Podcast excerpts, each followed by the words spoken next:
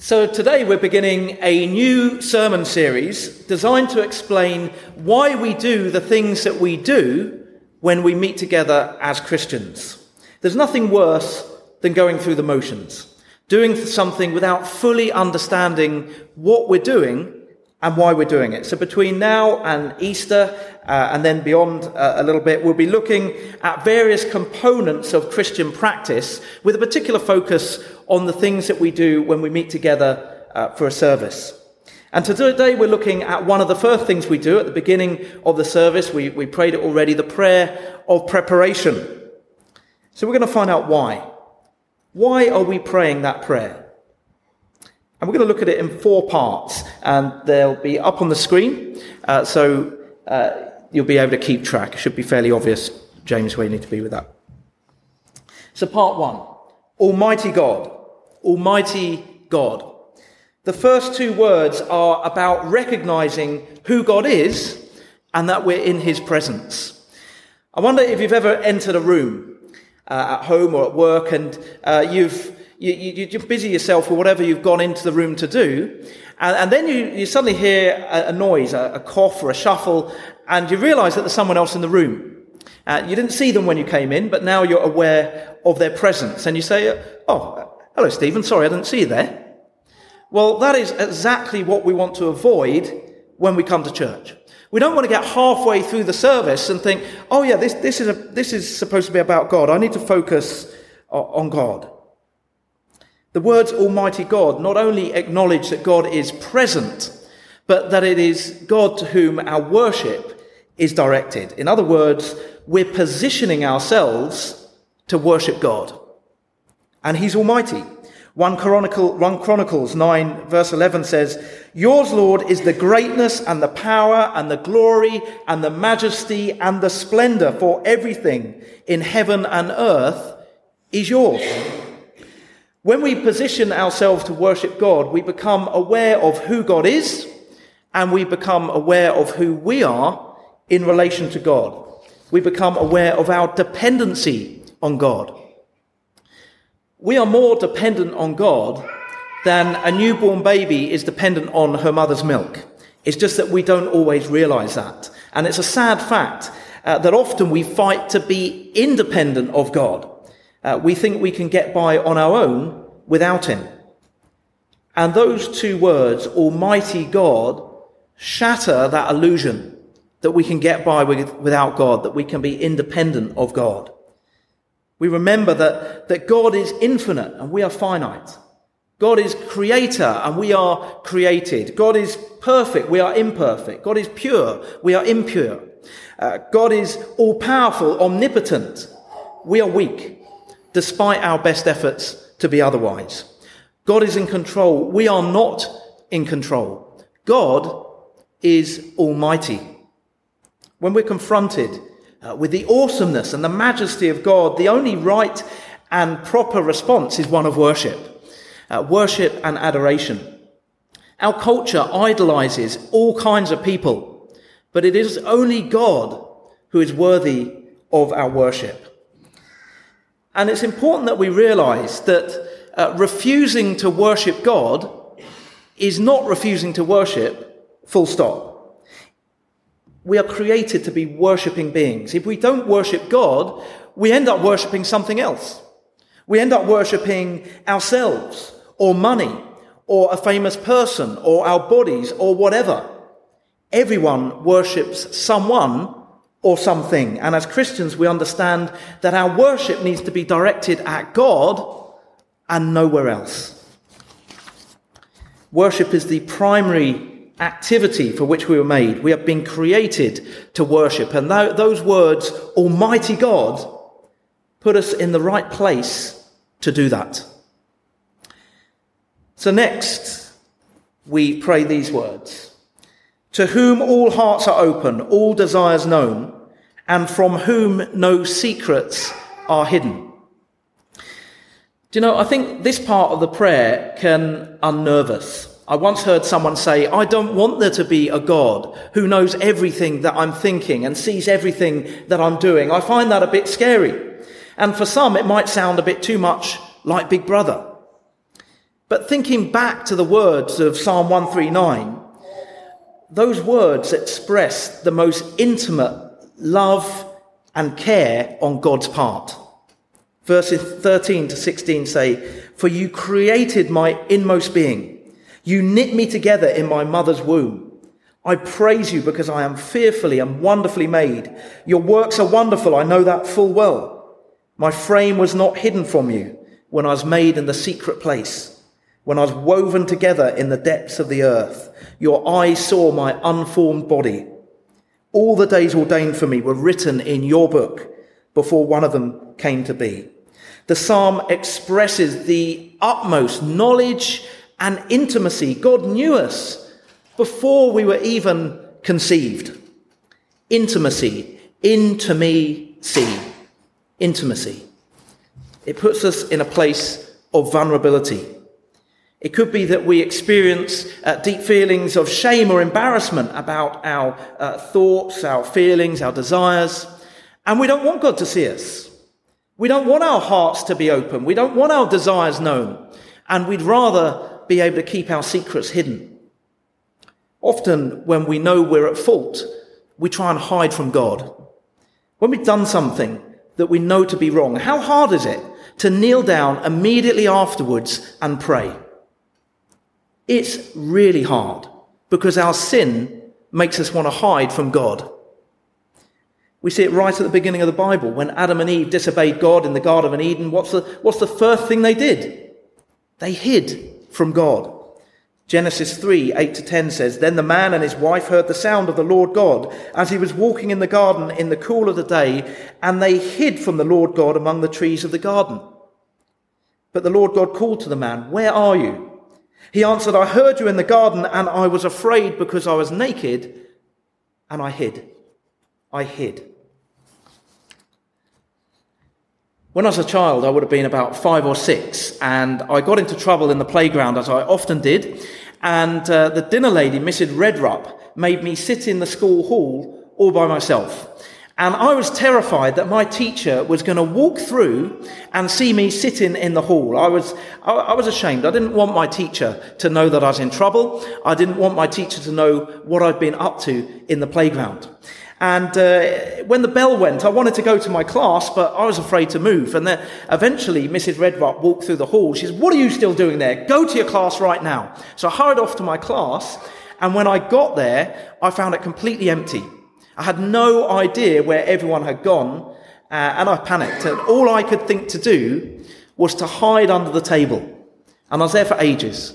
Well, it felt like ages, probably about two minutes. And then uh, my teacher, Mrs. Culpin, entered the room. And I'm thinking, please don't see me. Please don't see me. And then she went, What's that under the table? Of course, she knew, but I'm still thinking, Don't look, don't look. But of course, she did. And I was duly extracted from my hiding place and found myself in even more trouble. But I think at the most basic level, we hide from God because we're ashamed and we fear getting into trouble. Uh, we fear God's disapproval. But even when we were at our worst, Jesus died for us. Romans 5, verse 8 says, But God demonstrates his own love for us in this while we were still sinners, Christ died for us. In other words, God saw the very worst of us. He saw the mess and the muck and the muddle of our sinful lives. And with all that in full view, He loved us and He died for us. He took the punishment that we deserve on himself. And because of that, God is able to look at us with the kind of care and delight that the psalmist expresses in Psalm 139. And it's important to note that the psalmist sees God's knowledge of him in entirely positive terms. And we should too. But you know, it's not only that God sees the bad stuff that we do, which is what we tend to think, isn't it? Oh, you know, God can see all my misdemeanors. I'm, I'm pretty uncomfortable with that. But God can also see uh, the good that we do. We are made in the image of God, and God can see his image in us even when we can't. God can see the end from the beginning. He can see the future. He can see what we'll be like in the new creation. In other words, he doesn't just see what we are, he sees what we can and will be. He sees our full potential. Have you ever been in a situation where you're uh, having your hair cut and uh, you get about halfway through and you're looking in the mirror and you're thinking, what is she doing to my hair? And you're trying to look calm, but inside you're starting to feel a bit anxious.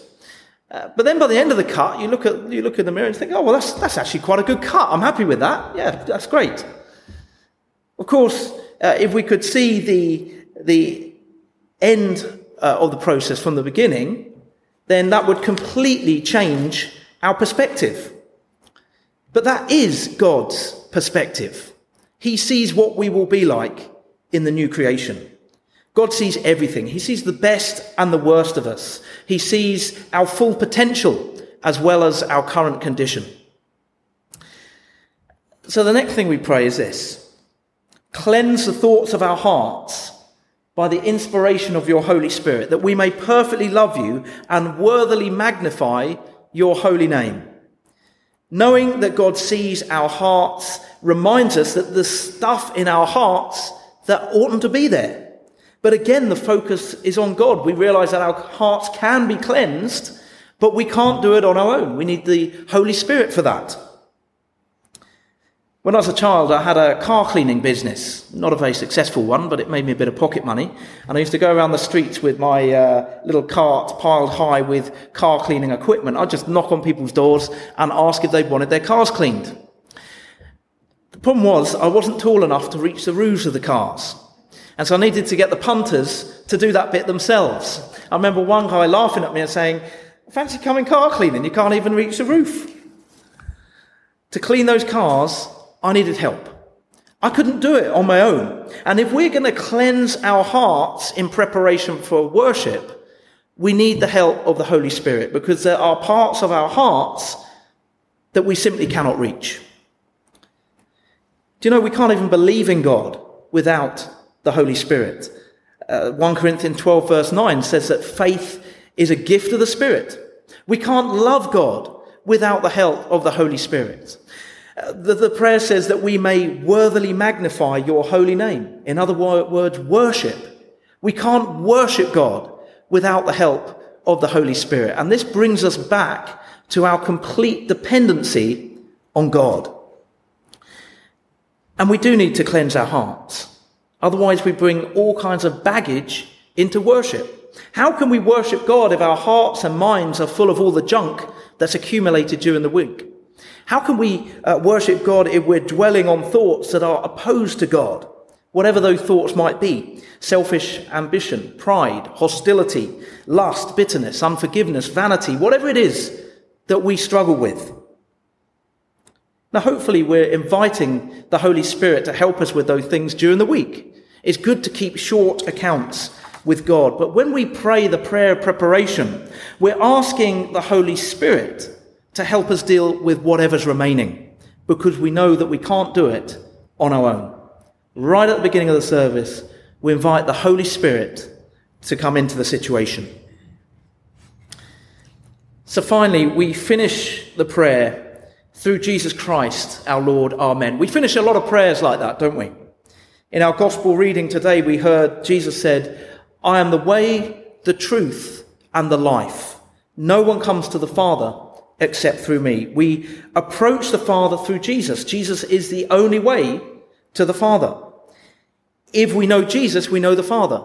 If we love Jesus, we love the Father. If we've seen Jesus, we've seen the Father. We worship Jesus, we worship the Father. You might say, well, what about people who have never even heard of Jesus? How do they come to the Father? We, we might use the example of a man who lives in a remote village uh, lived there all his life in Kyrgyzstan, never heard of Jesus.